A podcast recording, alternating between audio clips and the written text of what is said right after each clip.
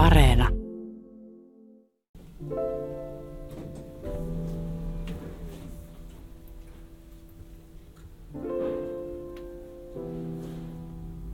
Muistiinpano ensimmäinen syksy. Tapaan jo kolmannen lääkärin samalla klinikalla. Kuten kaikki edelliset, tämäkin on todella mukava ja empaattinen. Saan vahvistuksen, että koska AMH-arvoni on niin pieni, voin hakea koeputkihedelmöityksestä takautuvasti kelakorvausta. Se on hienoa.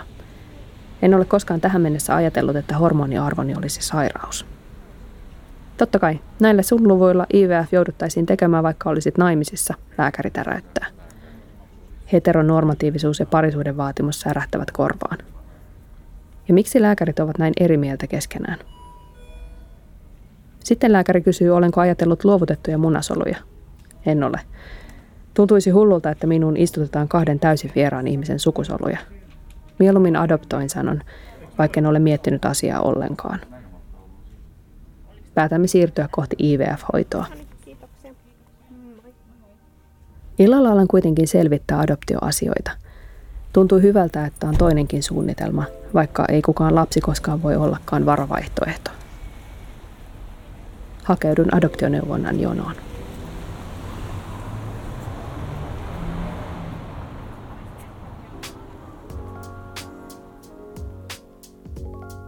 Tämä on Yksin tehty lapsipodcast ja mun nimi on Emma Taulo. Tässä podissa puhutaan itsellisestä äitiydestä ja siihen liittyvistä kysymyksistä. Niitä heräs mulle, kun mä aloin itse harkita lapsen yrittämistä yksin. Jos raskautta yrittävä kertoo prosessistaan muille – alkaa yleensä seurata kaikenlaisia neuvoja. Tämä koskee usein myös niitä, jotka käy läpi lapsettomuushoitoja. Vaikka ihmiset tarkoittaa yleensä pelkkää hyvää, niin ne päätyy usein sanomaan jotain sellaista, joka vähättelee tai loukkaa lasta toivovan tunteita.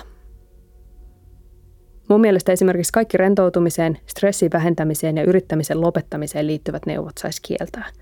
Koita itse olla stressaamatta sellaisessa tilanteessa. Kaikkein ikävimpiä asioita, joita lasta yrittävälle voi sanoa, on, että ainahan sä voit adoptoida. Ensinnäkin se ohittaa täysin sen surun, jota lapset on just silloin kokee. Sen lisäksi se on tosi erikoista sen adoption lapsen kannalta.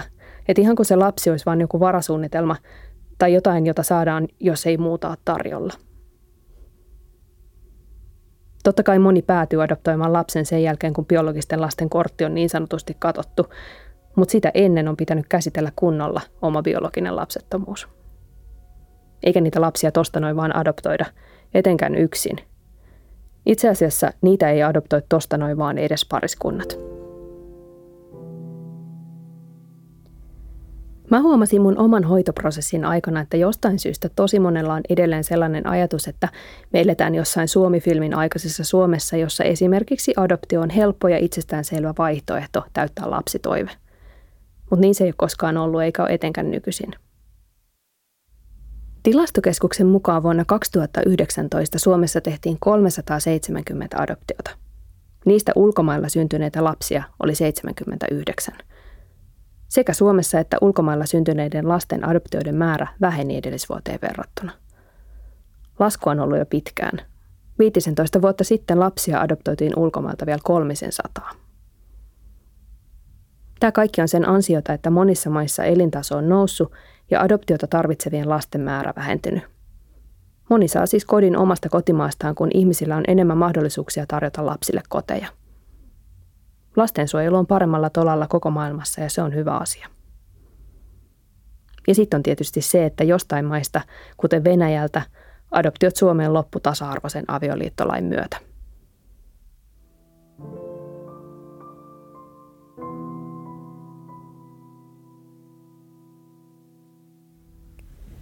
Muistiinpano ensimmäinen syksy.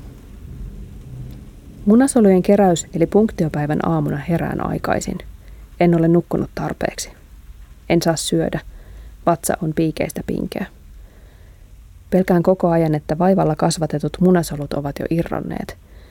Tai entä jos siellä ei kaikesta tästä säätämisestä huolimatta olekaan mitään? Puen mukavat vaatteet ylle ja lähden. Ulkona satelee. Olen kiukkuinen, koska olen nälkäinen. Olen väsynyt, koska olen nälkäinen. Kello 9.45 ilmoittaudun klinikalla. Saan käteeni diapamin ja särkylääkkeen Istun odottamaan sohvalle englantia puhuvan pariskunnan viereen. Juuri kun heidät kutsutaan sisään, huomaan, että diavam alkaa vaikuttaa. Olen pitkästä aikaa rento ja vähän onnellinen. Analysointiosio aivoissa lopettaa toimintansa. Unohdan, että on nälkä. Minut kutsutaan sisään, nousen ja huomaan, että en todellakaan ole ajokunnossa. Toimenpidehuoneessa hoitajat ovat hirveän mukavia ja huolehtivia, kuten aina. Saan kanyylin käsivarteen ja happiviikset nenään. Minulta kysytään koko ajan, onhan kaikki hyvin. Sanon, että on, ainoa ongelma on nälkä. Normaalisti olen tähän mennessä syönyt jo kaksi aamiaista ja lounasaika on kohta käsillä. Lääkäri saapuu, toimenpide alkaa saman tien. Katselen ruudulta, kuinka hän imee pienellä putkella munarakkulan kerrallaan tyhjäksi. Kaikki kehovat niiden kokoa. Kipulääkkeen ansiosta mikään ei tunnu missään. Kysyn, kuinka paljon toimenpiteitä täällä tehdään. Minulle kerrotaan, että tänään on rauhallinen päivä, kun punktioita tehdään vain neljä. Kiireisenä päivänä niitä olisi kymmenen. Kaikki on ohi kymmenessä minuutissa.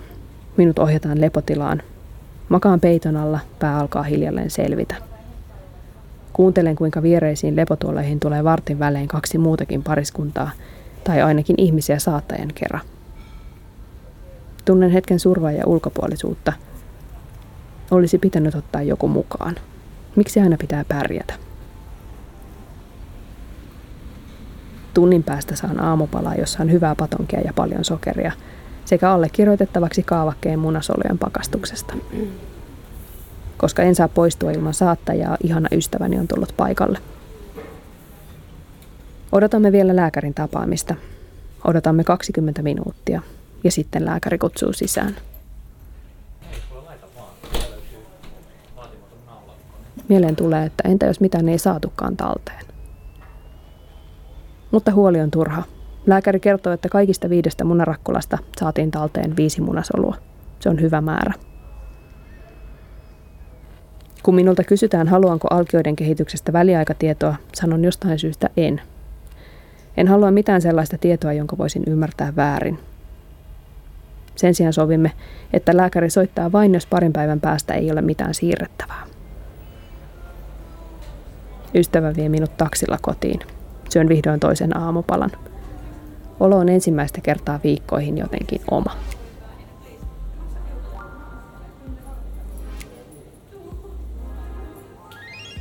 Suomessa lapsensa adoption antava saa itse toivoa, millaiseen perheeseen lapsi sijoitetaan. Harvan, eli ei kenenkään listallaan siinä kohtaa yksinhuoltaja äiti. Ja adoptiolain mukaan lapsella on ensisijaisesti oikeus kahteen vanhempaan. Kotimaisen adoption määrä kuulostaa isolta, mutta niistä suuri osa on perheen sisäisiä adoptioita.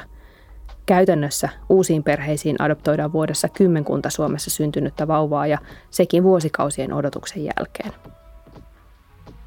Se, että kotimaista adoptiota tapahtuu vähän, ei toki tarkoita sitä, etteikö meillä olisi lapsia, jotka tarvitsevat kodin ja vanhempia. Lastensuojelu on ollut kuormittunut jo pitkään ja sijaisperheistä ja vanhemmista on koko ajan pulaa. Pelastakaa lapset ry mukaan Suomessa ei ole koskaan ollut näin paljon huostaanotettuja ja sijoitettuja lapsia kuin nyt. Yksi asia, josta esimerkiksi vähemmän puhutaan, on avoin adoptio. Se tarkoittaa eriasteista yhteydenpitoa ja avoimuutta adoptoidun lapsen ja syntymäperheen välillä. Adoptioperheet ry kirjoittaa nettisivuillaan, että avointa adoptiota kannattaa harkita yhtenä lastensuojelun vaihtoehtona, kun mietitään lapsen etua ja pysyvyyttä. Silti tällä hetkellä avoin adoptio on Suomessa harvinaista. Johanna Mussaaren gradussa Avoin adoptio lastensuojelussa sosiaalityöntekijöiden näkemyksiä avoimesta adoptiosta lastensuojelun keinona nousee esiin, että sosiaalityöntekijöillä ei ole tästä vaihtoehdosta paljon tietoa ja adoptiovanhempien tukemista ja valvontaa pitäisi kehittää tosi paljon. Me ollaan siirrytty pois Suomi-filmin maailmasta, jossa koko yhteisö kasvatti lapsia – nyt ydinperheiden kuuluu pärjätä yksin. Ja se tuo tosi monille haasteita, oli vanhempien lukumäärä mikä tahansa. Vaikka mä en kaipaa takaisin siihen aikaan muuten, niin ehkä olisi tarvetta kuitenkin laajentaa perheiden käsitettä ja ottaa muitakin kuin vanhemmat mukaan lasten kasvatukseen. Muistiinpano ensimmäinen syksy. Päivää ennen Alkion siirtoa käyn adoptioneuvonnan ensimmäisellä käynnillä. On syysmyrskyinen päivä ja käynti jännittää. Tätä neuvontaa ei oikeasti suositella, kun lapsettomuushoito on vielä käynnissä. Mutta ajattelen, että tämä on vasta neuvonta. Haluan kuulla, mitä vaihtoehtoja minulla on. Käynti on pitkälti sellainen kuin ajattelen. Ystävällinen sosiaalityöntekijä kertoo tapaamisen ja neuvonnan kulusta. Muutaman kerran minua itkettää, kun kerron aiemmista tapahtumista ja siitä, miten olen päätynyt tähän. Mikään terveystiedoissani ei vaikuta ongelmalta adoption kannalta. Realiteetit sen sijaan ovat kovat. Lapsia on nykyisin hyvin vähän tarjolla adoptioon ja yksin mahdollisuuteni ovat pienemmät. Jos kaikki menee hyvin ja saisin adoptiolapsen, puhutaan ehkä leikki-ikäisestä ja hyvin erityistarpeisesta lapsesta. Ehkä. Kotimainen adoptio ei ole edes vaihtoehto. Puheeksi nousee myös sijaisvanhemmuus. Olen ollut siinä käsityksessä, etten yksin siihen voi ryhtyä, mutta ilmeisesti se onkin mahdollista. Jostain syystä ajatus sijaisvanhemmuudesta herättää valtavan paljon tunteita, joita en osaa edes sanoittaa. Kaikissa adoptiomateriaaleissa puhutaan pariskunnista. Yhdessä sijaisvanhemmuutta käsittelevässä kappaleessa mainitaan sivulauseessa, että myös yksin voi ryhtyä sijaisvanhemmaksi, joskin on hyvä miettiä omia voimavaroja.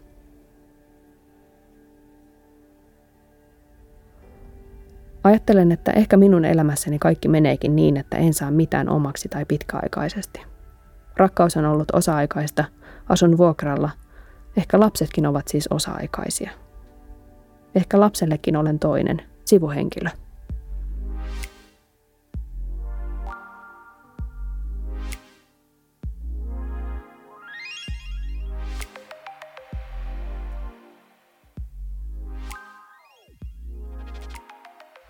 Itsellisyys-sana tarkoitti Suomessa alun perin ihmistä, jolla ei ollut omaa maatilaa ja joka ei ollut kenenkään palveluksessa. Siis vähän samaa sarjaa kuin säätyyhteiskunnan ajan loiset ja mäkitupalaiset. Mutta itselliset asu kuitenkin toisten omistamassa asunnossa ja elätti itsensä esimerkiksi käsityöläisinä. Nyt itsellinen tarkoittaa sitten ennen kaikkea naista, joka hankkii lapsen yksin hedelmöityshoitojen avulla – se kattaa myös ajatuksen naisesta, joka pyörittää yksin omaa talouttaan, oli lapsia tai ei. Itsellisen pitää myös vastata kahta vanhempaa. Hedelmöityshoitoihin liittyvällä psykologin arviointikäynnillä tästä asiasta puhutaan, mutta jos nainen haluukin adoptoida lapsen yksin, sit puhutaan jo tosi paljon isommista vaatimuksista. Jos yksinhakija sattuu saamaan adoptioluvan, hänelle käytännössä tarjotaan usein vanhempia ja paljon erityistarpeisempia lapsia kuin pariskunnille. Se tuntuu hassulta. Kahden vanhemman perheessä olisi enemmän resursseja pitää erityistarpeisista lapsesta huolta, mutta pariskunnat on tässä etusijalla. Adoptioneuvonnassa kaikki hakijat joutuu tiukkaan seulaan. Käydään läpi lapsuus traumoineen ja iloineen, terveys, rikosrekisteri, työt ja tulot.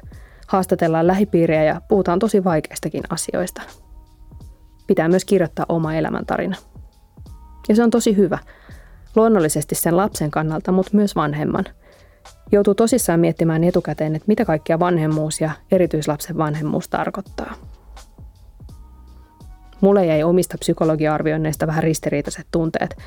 Toisaalta teki hyvää puhua ja käydä asioita läpi, toisaalta taas ärsytti.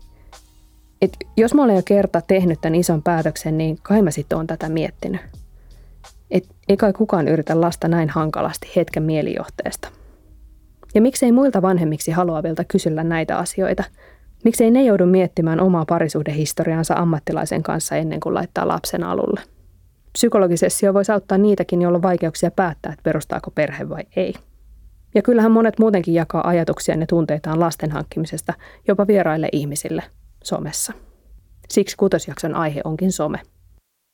Vertaistukea lapsettomuuteen ja lapsitoiveeseen on saatavilla, mutta samaan aikaan joka paikassa on liikkeellä väärää tietoa, huuhaata ja ennen kaikkea vaatimus siitä, että jokaisen lapsettomuutta kokeneen pitää puhua aiheesta jollain tietyllä tavalla. Puhumattakaan siitä, että lapsettomuuteen liittyville tunteille ja sattumuksille ei saisi nauraa. Mutta miksei?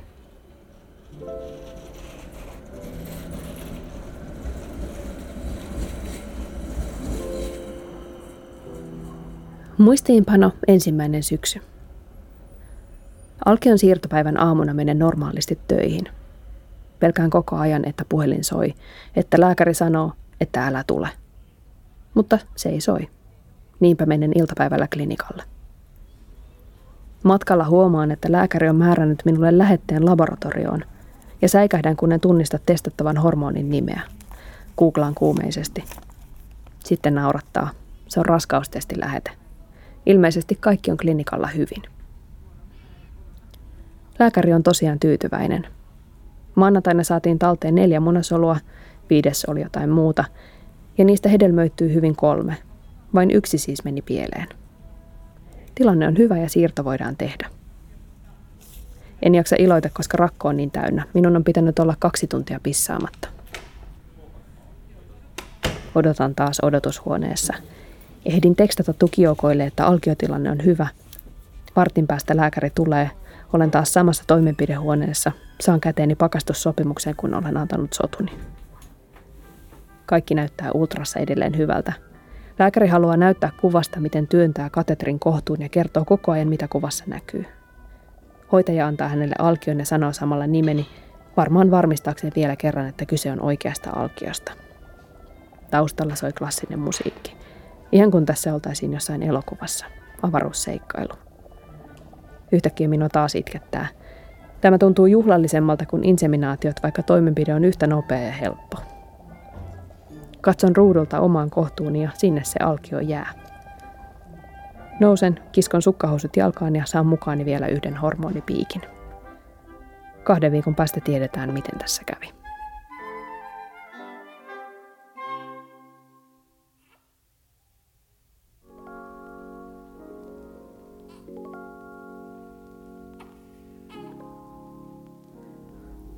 Kuuntelit juuri yksin tehty lapsipodcastia.